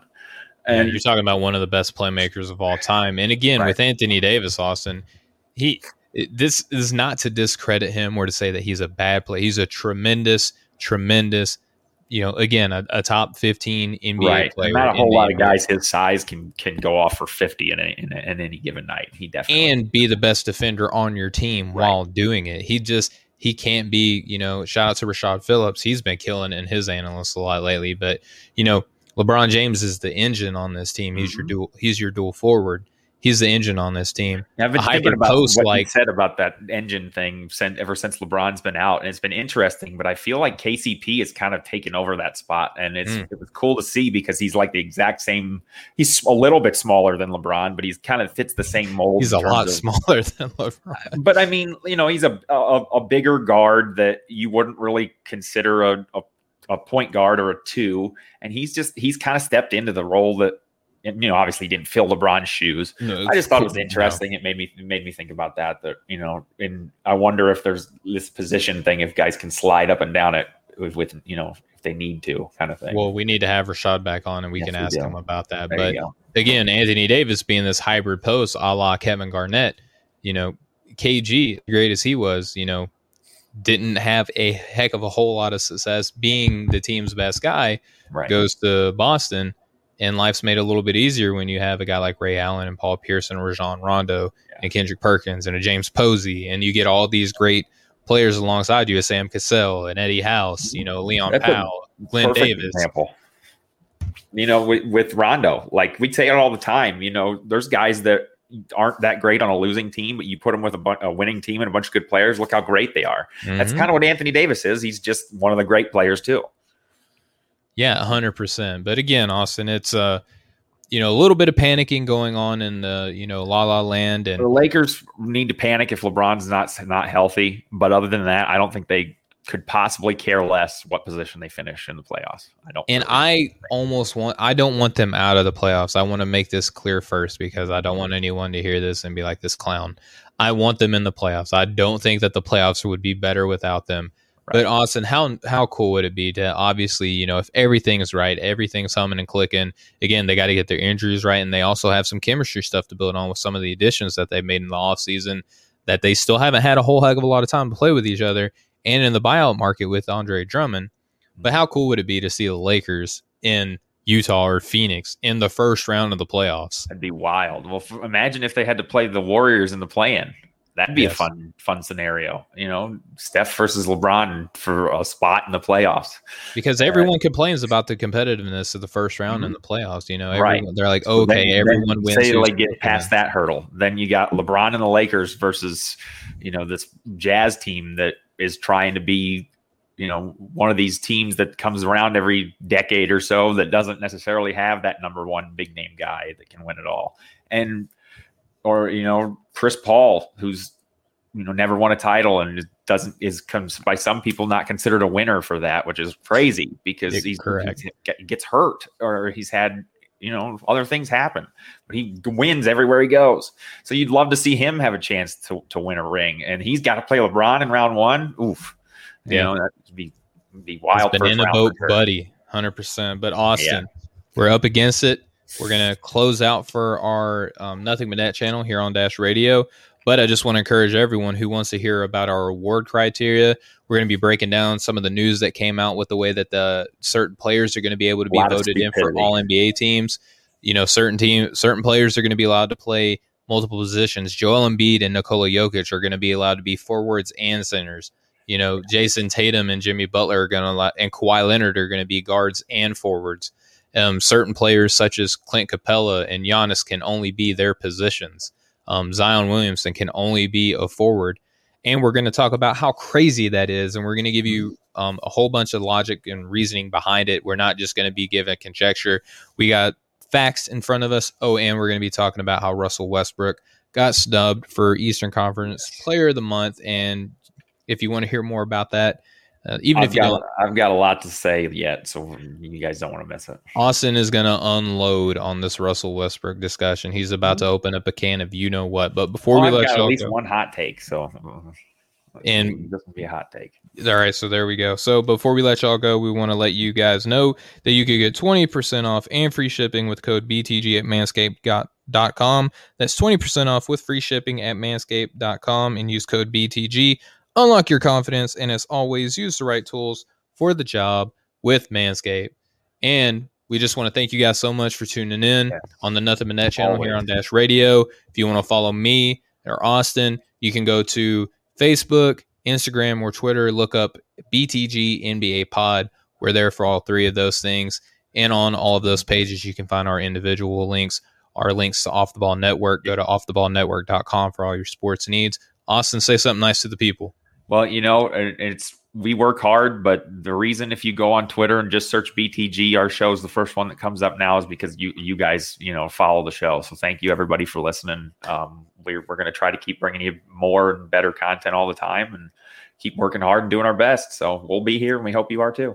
That's all we can do. So, on behalf of the Breaking the Game show here on the Nothing But Net channel on Dash Radio, on behalf of the Off the Ball Network, we have been Breaking the Game. We will catch up with you guys next time. Come look us up anywhere podcasts are available for this continued discussion. Search Breaking yeah. the Game. We'll catch up with y'all there. Much love, everybody. Have a good one. All righty, righty. So, Austin, we are here ah. on the podcast now on Breaking the Game, yep. and we have had a great show, man. We've yes, talked we about LeBron James and Luka and Mark Cuban complaining about the play-in tournament. We've talked about coaching rumors between Terry Stotts and Nate Bjorkgren. And now we have come to the moment where we're going to get into a subject that you're super passionate about, followed by a subject that I'm super passionate mm-hmm. about. And it's like we're we're just getting started with a whole brand new show right. here. Before I before we get too heated here, can I ask you a question about something earlier in the show? You can ask me anything. So bro. we were talking about how the Portland Trailblazers get better. Mm-hmm. I was thinking to myself, what if they did trade Damian Lillard? Where would you want to see him go? LA. I think LA, LA would be good because we were talking about how AD can't be the best player on right. your team. Yeah, good point. Um, good point. LeBron James is winding down. Apparently, he's never going to be LeBron James again based off of this injury. He's on so one leg for the rest of his career. He's just a hobbled old man. He is old. I'm not trying to like say Dude, that. I mean, I I remember ankle sprains being awful when I was 15. I'm sure it's pretty bad. If I if I ever did enough exercise and physical activity to sprain my ankle now, I can't imagine how long I'd be out. Absolutely. But Austin, um, I'm ready for you to unload on this topic I'm, because I'm we ready to go. We on the off the ball network at large are a New York Knick, you know, friendly mm-hmm. space. And um you and so before you even unload, I just want to give you praise that you have been a supporter of the New York Knicks. Mm-hmm. Oh yes. On this show a heck of a lot longer than me took me a long time to come around. I'm even admitting now that Julius Randle is and deserves to be the most improved player of the year based on Jerami Grant missing too much time. So, right. before you even get uh, going on this, I want everyone who's listening and watching to know that Austin Carr is a friend of the New York Knicks. 100%. So, Austin, Julius Randle was awarded as Eastern Conference Player of the Month, playing very well. He played he mm-hmm. averaged 27.1 points per game nine rebounds per game, 6.3 assists per game, while the Knicks have had the Eastern Conference best record at 11 and 4. Now, Austin, fun fact, he is the first Knick since Carmelo Anthony in 2014 to earn the award. Um, this argument is passable and in some people's eyes justifiable for Julius Randle to get this, but you're about to make a case that Russell Westbrook may have had one of the best months in NBA history. Floor is yours. Okay, so I hate that Julius Randle had to have this, you know, great of a month this exact month. It had, that it just happened to be him, and, and, it sucks because I'm a big Julius Randle fan. You read those numbers off 27, 9, and 6, and and that's a that's a player of the month stat line right there, especially best record in the East. But are you kidding me? Russell Westbrook had 14 triple doubles. 14 triple doubles in a month. He's That's one behind in a month what second place, which is Jokic, has for the season. He's real, real close to breaking the all time record, which I remember vividly saying out loud that that record would never be broken before Westbrook's career, you know, when I was probably in high school and never thought it would. Never thought that the the triple double average for a season was something that would ever even be sniffed. I don't think he would ever even come close to it. I thought, well, it was so far long ago and read about the league and how many teams there were and how ahead of his time Robertson was that, well, that's all that was. It was just an aberration and that'll never happen. And he just, Russell goes, Westbrook goes out there and does it with ease, it seems like now. This is Russell his fourth Westbrook season. Ha- less than halfway through the first quarter of, of the game against the Pacers the other night he had I think five assists, four rebounds, and like two points in like the first four minutes of the game. I mean, he, he's close to. There's nights where he could almost push it and get a triple double in a quarter. Uh, it's just unreal. And I'm not here for people saying, "Oh, he's stat padding," because there's other there's a lot of guys that are really worried about their stats in the NBA, and if they could get a triple double every game, they would. I mean, but Austin, no, the, the, the story is though that if other players wanted or cared enough to average a triple double, that a number of them could go out and do what Russell Westbrook is doing. I, I don't believe that for a second because I think there's a plenty of guys. Think about think about how much money is involved, even if even if you take out winning or, or success. Uh, stats equal a, a big time payday in the NBA. And if you could sit there and point to 40 triple doubles in a season, you're going to get paid.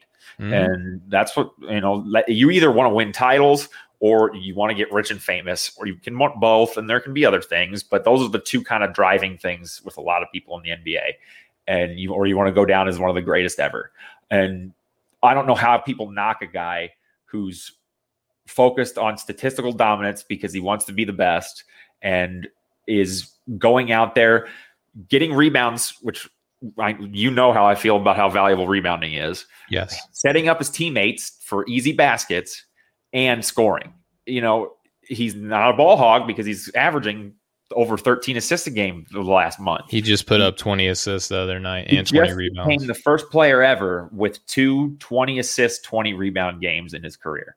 Mm-hmm. He was tied with Wilt Chamberlain as the only player to have one, and now he's got two.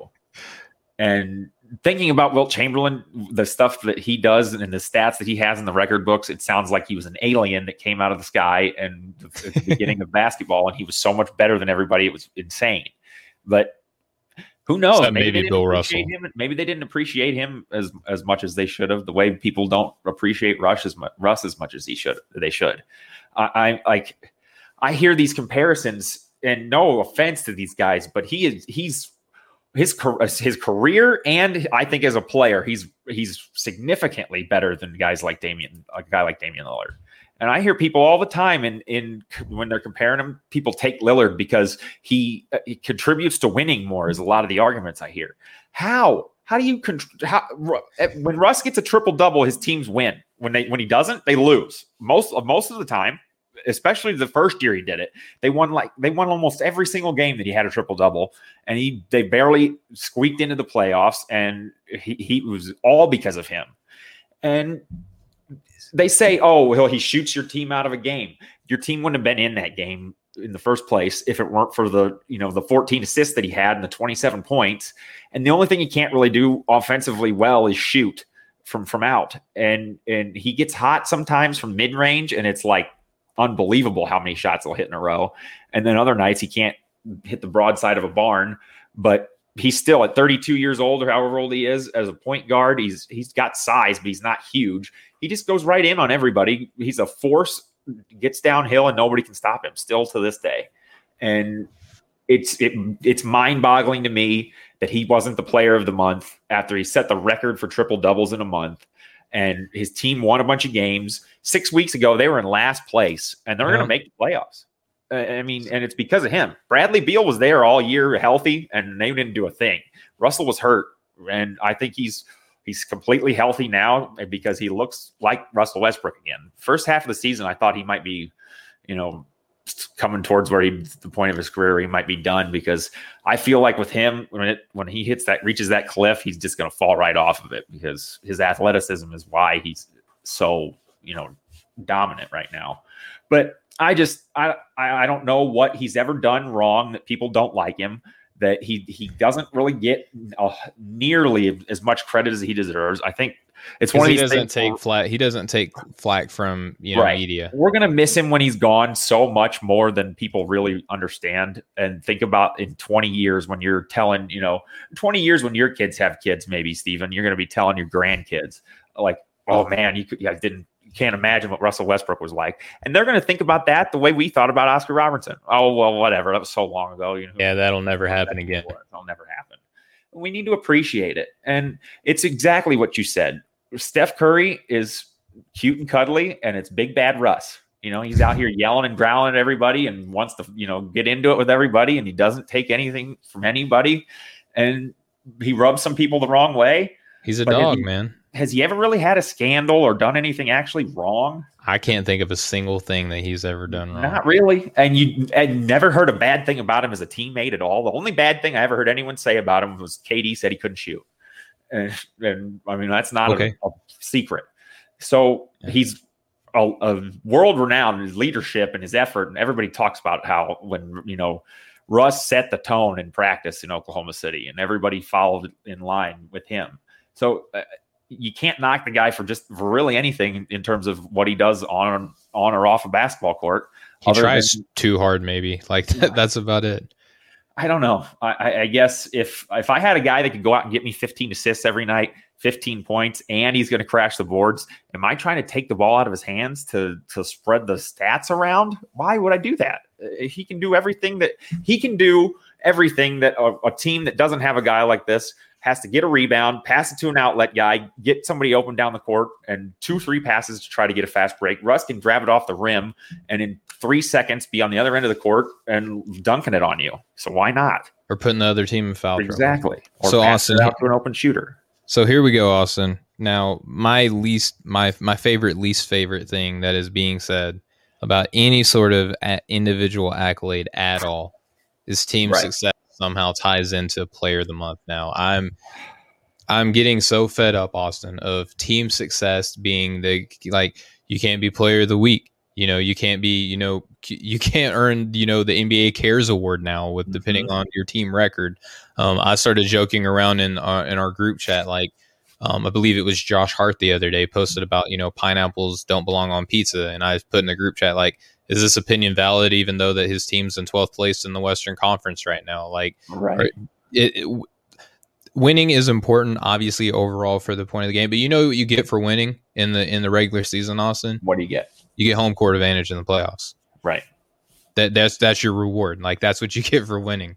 Um, You know how you get to where you you become a winner, Steven? how's that? You have to have some good young players on teams that aren't winning first. That's how they start winning, usually. You know, Don't tell anybody. So so you can't have a good basically it sounds like you're telling me you can't have a good player and be a, a team that's not winning, right? Well, and so Austin, hear me out because the reason I even bring this up is because uh, yes, again in our group chat, people were saying, but oh, but the the Knicks were winning, the Knicks were winning.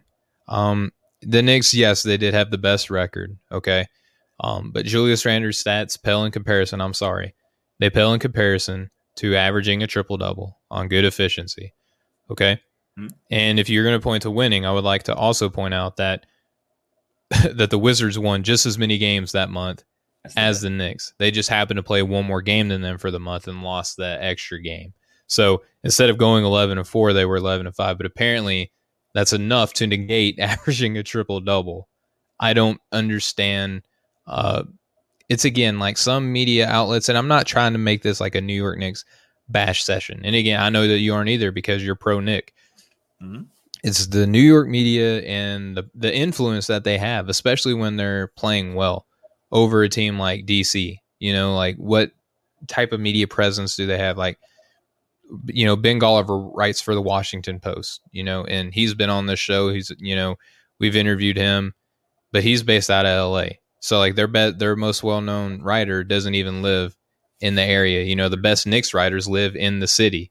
They have a beat on the the fan base, and you know they have their own following, and people love them. and there's so- a hundred of them.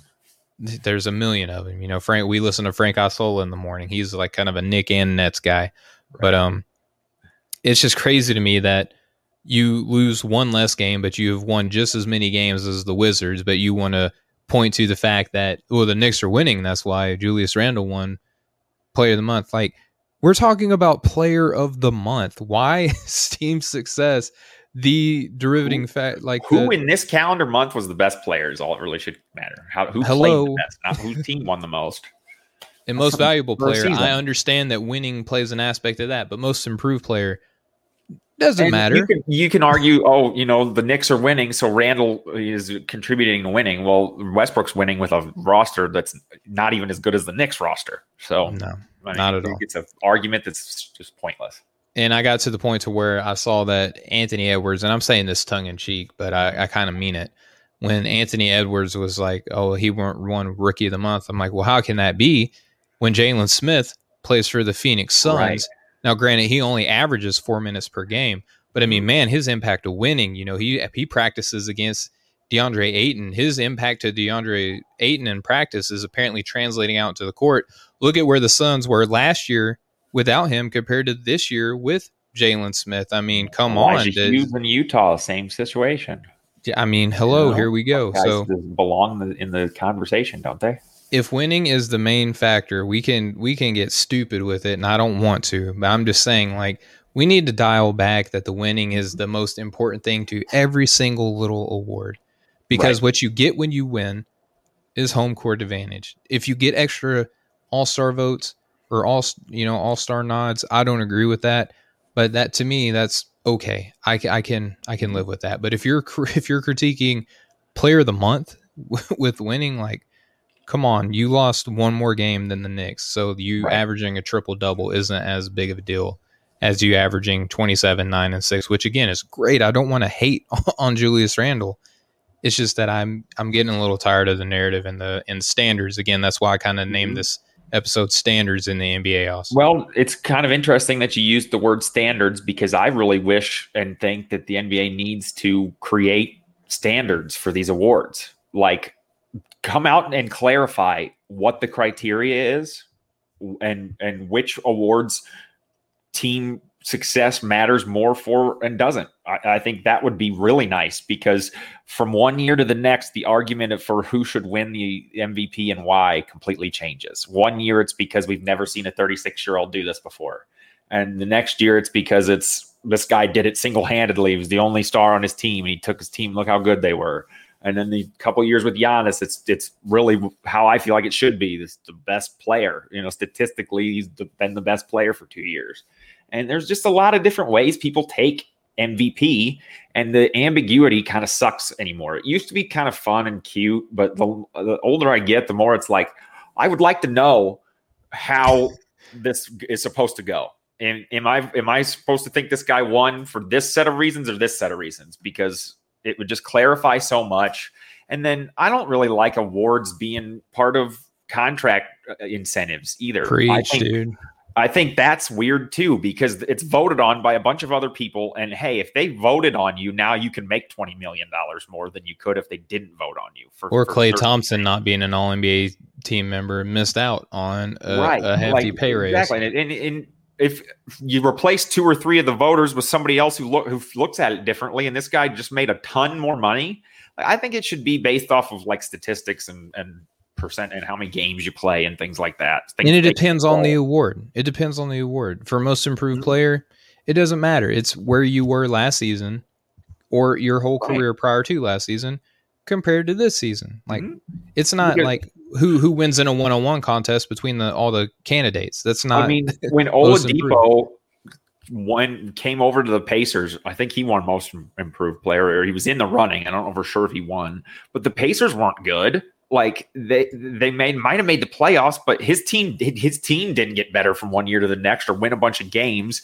So you're saying he shouldn't have been in the in the running for most improved player, even though he went from like a a no name in Oklahoma City to the best player on his team in a very short period of time. Not or no Devonte Graham last season being right. like who knew who he even was. There's to levels being... to these kinds of things, and it's it, you don't have to. You shouldn't be putting MVP criteria on every single award. You shouldn't be putting, eh, you know, first team All NBA criteria on every single award because all we're going to be doing is awarding the same 10 guys then over and over again.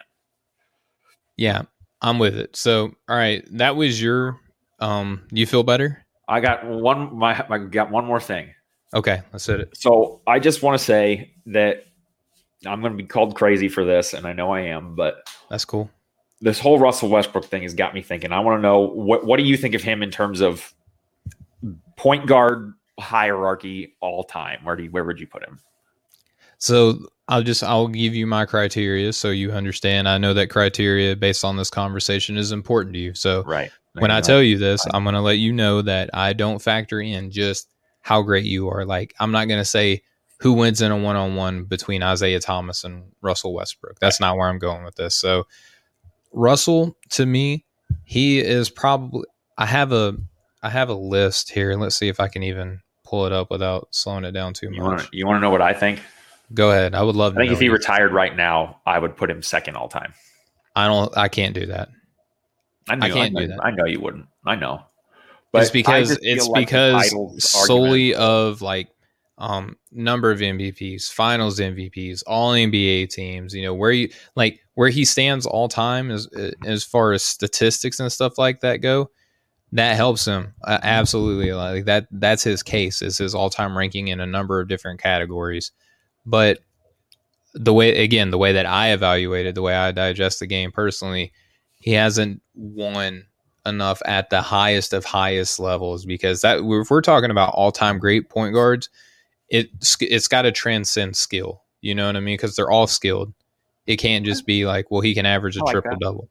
I You know, like it's got to it's got to transcend just overall ability. It's got to be, you know, your the aura surrounding you as as you know a champion, as a multiple time MVP, defensive player of the year, all NBA player, stuff like that. So that hurts him. But Okay. again, that's not again to slight who Russell is as you know one of the best in his era to ever do it. Right. So my thing is what I don't understand is the the difference in the way people talk about an Oscar Robertson who won I think one title. Mhm. Maybe he might have I think he won one, he might have won two, but played before 90% of the people having this argument were even born. And he's almost regularly at least considered in the top 15 conversation of all I'm time. pulling up my rankings right now, and I again, these aren't I don't think finalized most- because I've been editing them throughout I don't think season. most people would would even consider putting Russ up there. But I'm going to be honest; I don't even think I have him top ten right now. But again, I'm editing my stuff throughout the year, so I'm just saying, like he's he he's got an MVP award. He's been to the Mhm. finals. He's had a winning record almost every year of his career.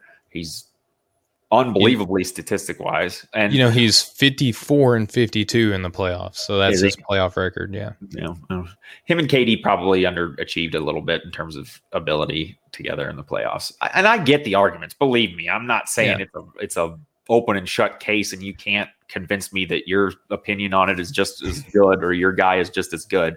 But I think personally, for me, it's and I might get killed for this again too. I think it's going to be Steph Curry and then Russ all time when they retire. For me, that's just my personal feeling. so right now I have him overall amongst everyone. I have him 52nd all time among all positions. Ooh, man, I did definitely have him at the, I mean, without even thinking about the guys, I'd have him top 50. Well, again, I'm I'm working on it, so he he's probably going to bump up, but you know, I'll I'll just I'm not going to read them all, but you know, I have him underneath Willis Reed, Hal Greer, Reggie Miller, Paul Pierce, Clyde Drexler. I'm scrolling here: David Robinson, Gary Payton, um, John Havlicek Those guys you were saying are behind. behind Oscar Behind. Robertson, Moses. Malone, Bill Russell, obviously MJ, but guys I have him ahead of. All right, so um, James Harden, George Gervin, Rick Barry, Dwight Howard, Chris Webber, Kevin McHale, um, Ben Wallace, Chauncey Billups, Dennis Rodman, Mutombo, um, Alonzo Mourning, Tiny Archibald, Chris Mullin. So Right. great players behind him, great players in front of him. And I'm not going to sit here and cry, oh, poor Russ. You know, like nobody nobody cares about him, and he look how good he is, and nobody thinks it. I know he's good. I know the names you're naming off are all timers, and and any Yeah. to even be on that list is great. But I just feel like this is one of those situations where it, it we're not going to really appreciate either. We're not going to appreciate, or it wasn't as important as it's going to seem like it was in 40 or 50 years because it sounds to me like Oscar Robertson had one of the most incredible careers and impactful seasons in NBA history. And maybe it just wasn't the case at the time because they didn't really, you know, they didn't really talk about him like they do, you know, Kareem and I mean, I mean, Wilt and uh, Russell. They talk about him a lot, but not quite like those guys. So maybe it's just that kind of situation that it, it because he didn't win a lot or, or just was never on like one of these all-time teams that it's not as important historically as it's going to sound in 50 years. I just feel like man, I never thought I'd be in a situation in the NBA where I'm seeing something that it hit me in, in real time. Like this is never going to happen. Like, and I just feel like that's where we're at with him. And again, he's rarefied air. Like he's gonna have it. Feels Steph, like he, too.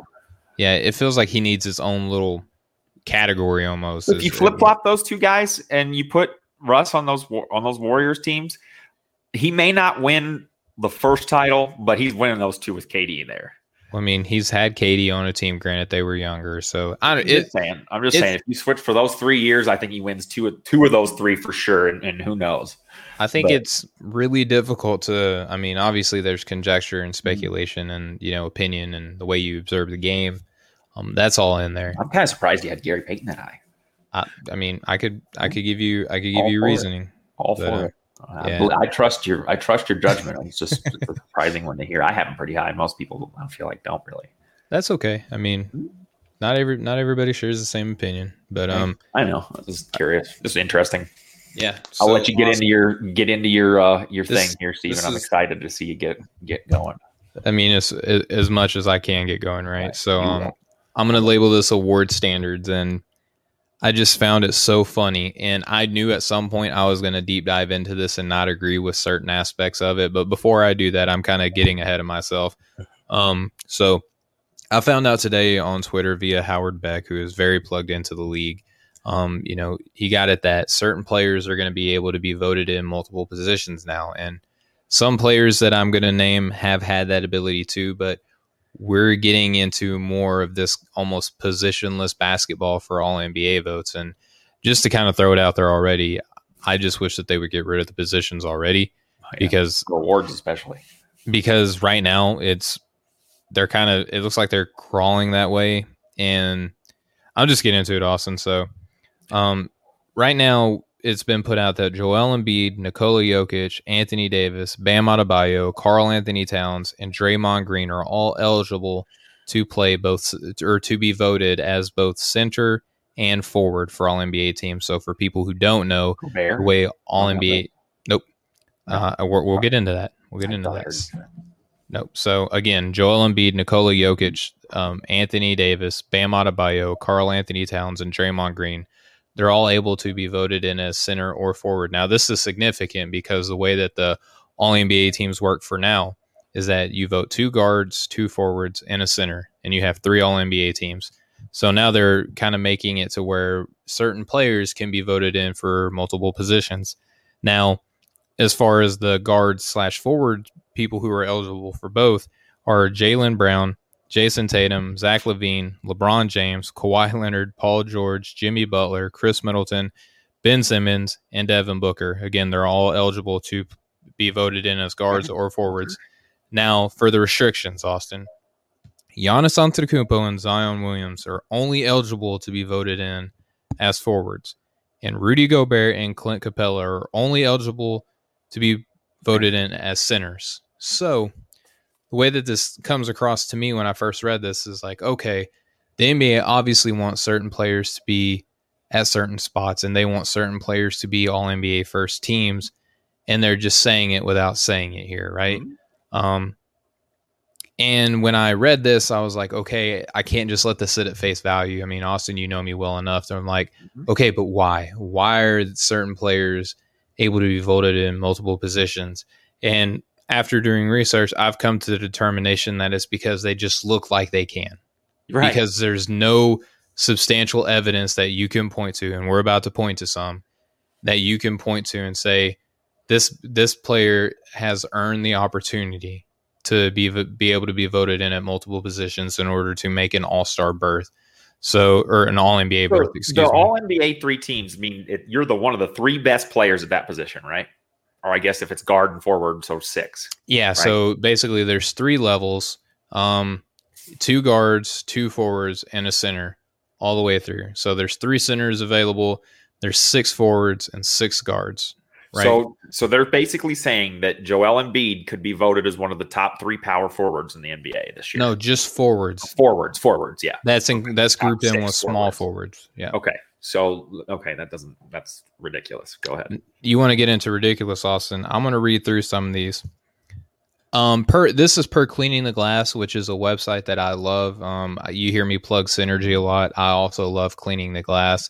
They log how many minutes and a percentage associated with that that a player plays multiple positions. So not only do they just keep you know your traditional counting stats and stuff like that, but they keep where they are in percentile in certain statistics like turnover ratio, turnover percentage, you know, you know, yada yada yada, all that fun stuff. They also keep up with how many minutes and the percentage associated with those minutes that a player has played every position, not just the ones that they've played, but even if they haven't played a position, right? So Joel Embiid has played zero minutes at point guard, Austin, right. which is grouped in with shooting guard, so that would be guard eligible. Obviously, right. Joel is not going to be that, but just for an instance. So, however, Joel Embiid is eligible as a forward. Right. Joel Embiid has played one percent of his entire season at power forward, zero at small forward. That, that, yeah. So, but he he can be one of the six best forwards. Okay. But he could be one of the six best forwards in the NBA. Nikola Jokic has played one percent of his time this season at power forward. Anthony Davis, this is going to be one of the bigger variations that we're going to get into, has played eleven percent of his time at center. So, in relation to what we're seeing with the other centers, you would like, oh, okay, eleven percent is bigger than one percent. So, yeah, that works. Right. I'm not a big fan of that standard. Bam Adebayo has played 1% of his time as a forward. Karl-Anthony Towns has played 9% of his time as a forward. And Draymond Green has played. Now, this one makes sense. Draymond Green has played 57% of his time at power forward, 43% of his time at center. I buy that. That's a good There's split. One. That's one so far. That's a good split. All right. So Rudy Gobert, who can only be voted in as a center, has played 100% of his minutes at center. Totally fine with that. Right. Now, Clint Capela has played 99% of his time at center. He has also played 1% of his time, just like Joel Embiid, Nikola Yo- and Nikola Jokic, and Bam Adebayo. He has played 1% of his total minutes at power forward, not eligible to be voted in as a forward. See huh. the inconsistency there. Right. Um, Devin Booker, who is eligible to be voted in as a guard and a forward, has only played 6% of his time at a forward position. I'm surprised it's that high. Zach LaVine has only played 6% of his time as a forward. He has played shooting guard and has also played 9% of his time at point guard. Ben Simmons, this one shocked me, Austin. 100% of his minutes. What position do you think that Ben Simmons has played 100% of his minutes? I mean, I would have to, I just have, since it's 100%, I got to say point guard because I've seen him yes. point guard. 100%. Jeez. Of, but he's eligible to be voted. surprising. He, yeah, I was shocked. So he has played 100% of his time at point guard, but is eligible to be voted in as a forward without playing any exclusive minutes there. Huh. Jimmy Butler has played 1% of his time as a guard, as eligible to be voted in as both. Paul George has played 18% of his time at guard, so a little bit higher, but still, mm-hmm. I, I because it's relative, you're almost grading on a curve. You're like, okay, yeah. well, 18%, you got to put them in there. That's still not a lot of time. This two, this two position thing in other sports is like for the couple guys that play like 50 50, like Draymond. Yeah. So, how about this? Kawhi Leonard, who is eligible to be, to be voted in as a guard, has played 0% of his time at the point guard or shooting guard. But he can be a guard, though. You can vote him as a guard. Well, he looks, he, he's about the same size as his teammate, Chris Paul, or I mean, Paul George, who's played. Exactly. He looks like he, guard, he looks so like he could be a guard, right? So, um, Khris Middleton has only played 2% of his time at guard. He's played 65% at the three, 32% at the four. How about this, Austin? 1% of his time at center. Yeah. By the, some of these guys' logic. Center, he, yeah, no, he can't be a center.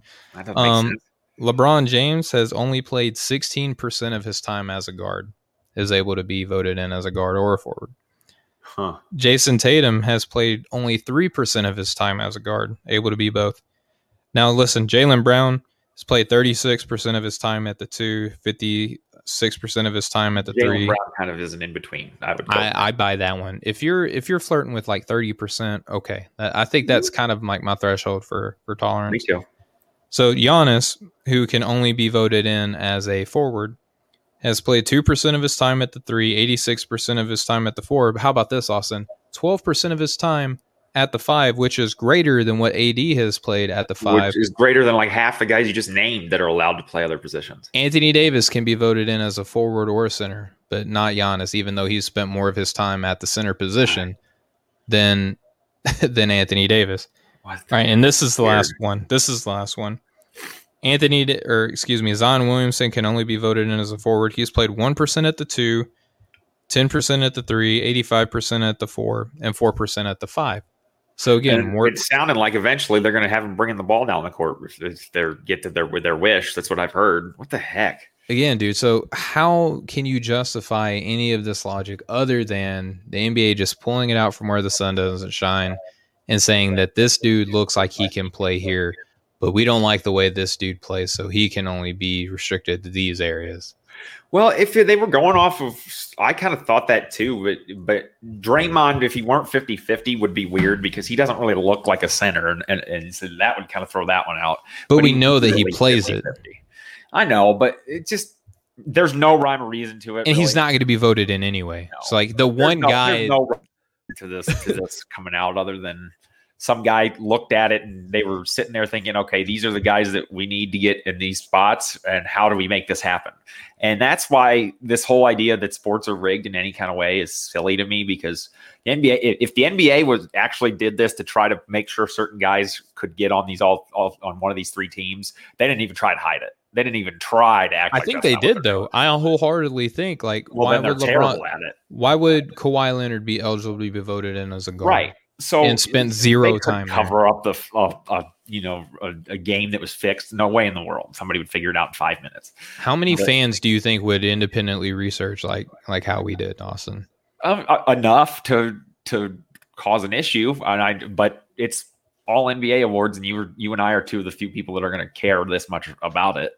Yeah. But I just don't think that the I mean, what else? What's the other explanation? At least have it be somewhat logical. Is it's not at all. Not It's even not. they, they- you showed me that list that you had. And there's guys that the percentages are identical, and one can do this, and one can do this, and, and one can't. And then Giannis has has isn't a center. I mean, if he if, spent more time at center than Anthony if Davis. Kawhi Leonard plays as a guard, Giannis can be a center. Giannis should be able to be a guard. They shouldn't even have it for awards. It should be the five best guys get the most. Thank votes. you. If you're and and that's where I'm getting at because last season when we did our um end of season awards and I kept Anthony Davis off my team, it was because that he one says that he does not want to be a center. He doesn't like playing that position. That's just him. Right. And then when you looked at his splits, he didn't, in my opinion, play enough at center. Hmm? So, but No, he didn't. His own his own didn't. words against him and and his own play against him. I kept Why him on the second team, but Why everyone else was like, "Let him be a center because he can probably play the center." That's not the criteria, or it hasn't been. I don't know. I don't know what. Not to mention is. that if if it's like if there's three positions and it's the top six and two of them and the top three and one, why are they even naming most of these guys and where they can be voted as? Because like we're talking about 15 guys and they named some guys that don't even have a chance. Like, why even bring it up if it's going to be this stupid and controversial? If they're, you know, they're not going to be in it. Make it that way, but don't like advertise it. when the guy get that has the best case in Draymond Green to say it makes the most sense that he can be voted in as a forward or a center, Mhm. but he has no chance of being voted in. Like he's yeah. the one guy you can point to that has any sort of logic behind him being able to be voted in at multiple positions. But he has no shot, dude. He is not going to be an all NBA player. No, he doesn't. And I don't know. I, I think that the whole idea of you can only have two guards, but and two forwards, but you can only have one center. Like we've we've got three centers that are probably going to be the top three in whatever order you prefer. And Unless so- one of them is voted in at a four because you don't want to discredit one of them their season. get voted in as a forward because why else would they even make that designation? Oh, Jokic can pass, so he's not just a center because centers can't pass. That's stupid. That doesn't make sense. I don't Yeah. know. I, think know. I think that I think we'll see I think we'll see Embiid and Jokic on a team together. I don't Yeah. know if it's going to be first team. I mean, it almost I has to be if they're going to if they're going to be on a team together. It has to be the because first team. Jokic is only going to win the MVP if he does because Embiid got hurt. So if if they're both there at the end of the year, you can't have them not both on the first team, can you? If they're both um, so, like a few years ago when Paul George, I think, finished third in MVP voting. You could have made the case that LeBron, KD, and, and Kawhi Leonard were three of the next four best players in the NBA. When Paul George could have been in there, the top, the first, the first team All NBA team. So, some years could be all like wing players, could be all point guards. Yeah. You know, why does it matter? They're And not going and out and playing in a tournament. You don't need the best five that play the best together. You're just talking about the five best players. And that's where I think that they're going, Austin. I think that they are slowly. I don't know why they don't just rip off the band aid, Right. But I think that they're slowly getting it positionless. And Giannis, Austin- Zion's only in year two. He has to wait a little longer. and Austin, isn't it fitting that they made it to where more centers could get in this season Right. because of where they stood in the MVP conversation? Let's just say that The big man's extinct, I thought. Yeah. So let's just say that one of them don't have a season. Do you think, you know, like let's just say one of them didn't exist for this year, and only one of them had a great season. It, pick pick who I don't care. It's for this And exercise. Embiid never came back from his injury. He Embiid never rest of the comes back from his injury. So Jokic is the only center that can that has a shot being a, a first teamer if it's positionless, right? And that's where I think if if it wasn't two centers in the MVP conversation this year, I think they go positionless. But the fact that Yeah. there were two centers that had such great years, I think that they kind of had to put a stopgap in for this season. I, I I do too, but I also think it's a little bit of people don't like change and they don't want to just they're they don't want to just change something right away because it's it's the way we've always done it. I, I hate Inside the NBA I would just be it's the way shaking we've their always fist. done it. Oh yeah, I'm not a fan of it's the way we've always done it as a reason why you do something a certain way. Why not give it a try some other way? And if it, if it's terrible, it's whatever. Go back to it or change it again. If But- you like things the way that we've always done it, go watch MLB and you can be Right. a part of that You'll see why they're- base. Why they're in a distant third in popularity and. I mean, they don't. They don't seem to matter. It doesn't seem to matter to them. They still make more money than anybody. So whatever. But you know, it's just weird. Because they have no salary cap. I mean, if they Yeah. looked at the salary cap in basketball, I could only imagine. Think about if they didn't have a salary cap in the NBA. Oh my How goodness, that's a whole, that's a whole another show. It's a whole LeBron get eighty million dollars for a one year contract from every team in the league. Yeah, LeBron James does not get paid enough, and this is coming from someone who isn't the biggest LeBron James fan in the world. I saw a thing when he left Cleveland the first time, Steven, that the the GDP of the city of Cleveland went down like twenty four percent or something in the first year that he wasn't there. and they talked about like how many uh, restaurants. that's gross domestic busy. product for people who don't. Yeah, how many restaurants were less, uh, you know, had less customers? How many hotels weren't as full year, you know, all year long because people were there to see LeBron? And I just the amount of other business that he just him being there and the Cavaliers being good just bleeds over. team. It was just unreal how much money the city lost when he left. I thought Yeah. that blew me away. Yeah, but again, Austin, um, this episode um, has been labeled standards, and Right. we've touched on the standards of head coaching in the NBA and what the expectation is, and you know how unforgiving the job can really be. You know, we Mm-hmm. talked about the standards of the play-in tournament, the standards of the best player in the NBA complaining, you know, pro- possibly affecting his perception among those. Get over who, it. You know, just get over One it. You know, game. the standards of an NBA governor unanimously voting for the play-in tournament, and now he's crying about it. The standard of how awards are decided, how individual accolades such as Player of the Month are decided, Austin. So before we go, I want to give you, you know, do you have any um, parting words for for the audience? Yeah. Um, you know, I think our very own Coach Fa kind of put it best with his uh, his candid minute. Just don't complain about stuff. Like it, it is what it is. You got to go win an extra game. Go win an extra game. If you're the best player in the world or one of the best up and coming superstars, and you know the two guys that we talked about complaining about it the most, w- nobody's really going to care that you're upset that you have to play an extra game, and they they really shouldn't. You're you know you're this is your job. Go do it. You know it's it's they're not asking for much, and the NBA has collectively bargained. They have to the league as a whole and the players have to agree on things before they can really go into effect. So at some point, they had a chance to voice their negative opinion on this and, and get out of it if they if enough people wanted to. And uh, it, it's it's a horrible look to only complain about it when you're in jeopardy of being in the play-in Such poor form. because it's fun for everybody else. It's fun for us. It's uh, the teams that are might not might just barely squeak into that 10th spot. It's good for them. It's you know, just suck it up and play the extra game. And then And guess what? This What? the season was cut down ten games. Right. You play one more game, and you still played It's less games than you did last year. I I think a 50 game season every year would be cool, but I don't want to. Well, that might be too now. little. I think like a 65. Yeah, that's somewhere around there. Yeah. But and then too, I, I don't want to make it seem like we were. I was speaking lightheartedly at all about the thing in Indiana. It is a big deal. It's like we're talking about a guy's job, somebody whose dream was to coach in the NBA, and it, it you do kind of feel bad for the guy if, if it goes this bad this early. Yeah, but, one year you hardly ever see that. Like we've seen, yeah. like you know, um, your Earl Watsons and you know Larry Fizdale's and or David Fizdale, excuse me. It's it's hard for me to say this because I don't really want to ever say anybody doesn't like shouldn't have their job. But if the things that people are saying as rumors are true, he he probably should lose his job in a lot of ways there. He's I've heard some some troubling stuff that, you know, it's from a guy who has a friend that works for the Pacers, so who knows how yeah. reliable it is. I'm not breaking any news here. A little telephone game, you know. It, yeah. But it looks like the team's given up on him. I mean, the Pacers are not as bad as they've looked recently, and it's no, not even a better roster all the time. The it's not that they're getting beat all the time or they're getting blown out. They just they don't look like they care, and that's the worst thing to me. I think you can have for a team that had, you know, a deep playoff run was what their goal was this year, and yeah. they're, they're not going to get close. You know, they've got all star level players.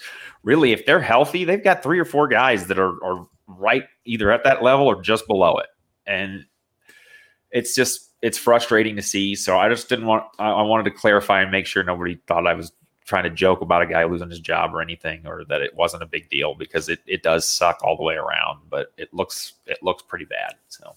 Yeah, and um, for anyone who does not know Austin the way that I do, um, he doesn't have you know an ill will towards anybody, you know, professionally. That's not his angle. So eh, um, maybe Austin, Aaron Rodgers, but not really. that we're not covering the NFL, so you can say whatever you want about the NFL. So, but um, Austin, I, I, know you. I know that you didn't mean anything ill will, but I, you know, I do understand that you know stepping forward and saying that. But um, as for myself, I just want to let everyone know that um, off the ball network, breaking the game is a great place to be. We got great things going on. Please go to offtheballnetwork.com for all of your sports needs. We've got NFL draft coverage stuff up there our buddy, you know, Couch Coach Live just put up his draft grades for each team and the best player and the I'm worst player that was drafted. And it wasn't just like, okay, um, Micah Parsons was drafted, so he's going to be the best player. There was a little bit of value that went into his analysis as well. Cool. And uh, he just did a show with our, our buddy Jeff Hunt to discuss his, you know, basically to explain himself and why he had players the way he did. It was a great show. Um, we got a lot of really good things going on at Off the Ball. So please go to offtheballnetwork.com for all your sports needs. Got great stuff going on the Nothing But Net channel on Dash Radio. Austin, have something you want to add? Yeah, uh, I just wanted to mention I just yesterday I got the opportunity to work with a couple of the newer newer members of Off the Ball Network with uh, Brian from the, the, All the Hype podcast. I, he was so nice to have me on his show, and he's he's got a good thing there for sure. And then Don Juan from uh, Knicks fans Wilding, you know, he's, mm. he's, a lot of fun too. And that that show sounds like it's a heck of a good time for sure. So make sure you check those guys out because they're they're new, but believe me, they're they belong for sure. They're, they're they came to the right place. So if they're on offtheballnetwork.com, you know that they're going to come correct and that they're going to know what the heck they're talking about. And our buddy yep. Stu just released his basically draft analysis show um, today, and he's one of the best in the biz. I mean, he's our Colin Cowherd. He can do mm-hmm. three hour show by himself. He blows me away at how much he knows about every player in in that draft and that stuff. Because if football to me, it's like there's so many of them, and ninety percent of them. Even if I was a big college football fan, I hardly ever watched. And he knows he knows everything about every one of those guys. He's great. Yeah, seven times thirty-two. That's how many players that he knows about in this draft, not counting those who are undrafted. Yeah. So, all right. Well, that's going to wrap up our show tonight. Just want to thank everyone who um, tuned in, who came over from the Nothing But Net channel on Dash Radio. Mm-hmm. Um, if you want to follow myself, you can follow me at Stephen BTG. If you want to follow Austin on Twitter, you can follow him at Austin Car10. Yep. You can follow our show in of itself on Twitter, Instagram, Facebook at BTG NBA Pod. And again, you know, just please go over to manscaped.com, enter in promo code BTG. We'll hook you up with 20% off for free worldwide shipping. Go get that new lawnmower 4.0. It's a great product. We wouldn't steer cost, you wrong. It costs like 20 bucks to ship a, a two ounce card from Canada. So international shipping is not cheap. Go ahead and take advantage of it if you can. For sure. And Austin and I, we wouldn't endorse a product that we ourselves do not use. We use it. We love it. Our, I just our, sent my brother and his family a whole big package of stuff. So there you go. You can't beat that. So again, on behalf of the Breaking the Game show, on behalf of the Nothing But Net channel, on Dash Radio, for OffBallNetwork.com, this has been Breaking the Game. We'll catch up with you guys next time. Much love, everybody. Have a good one.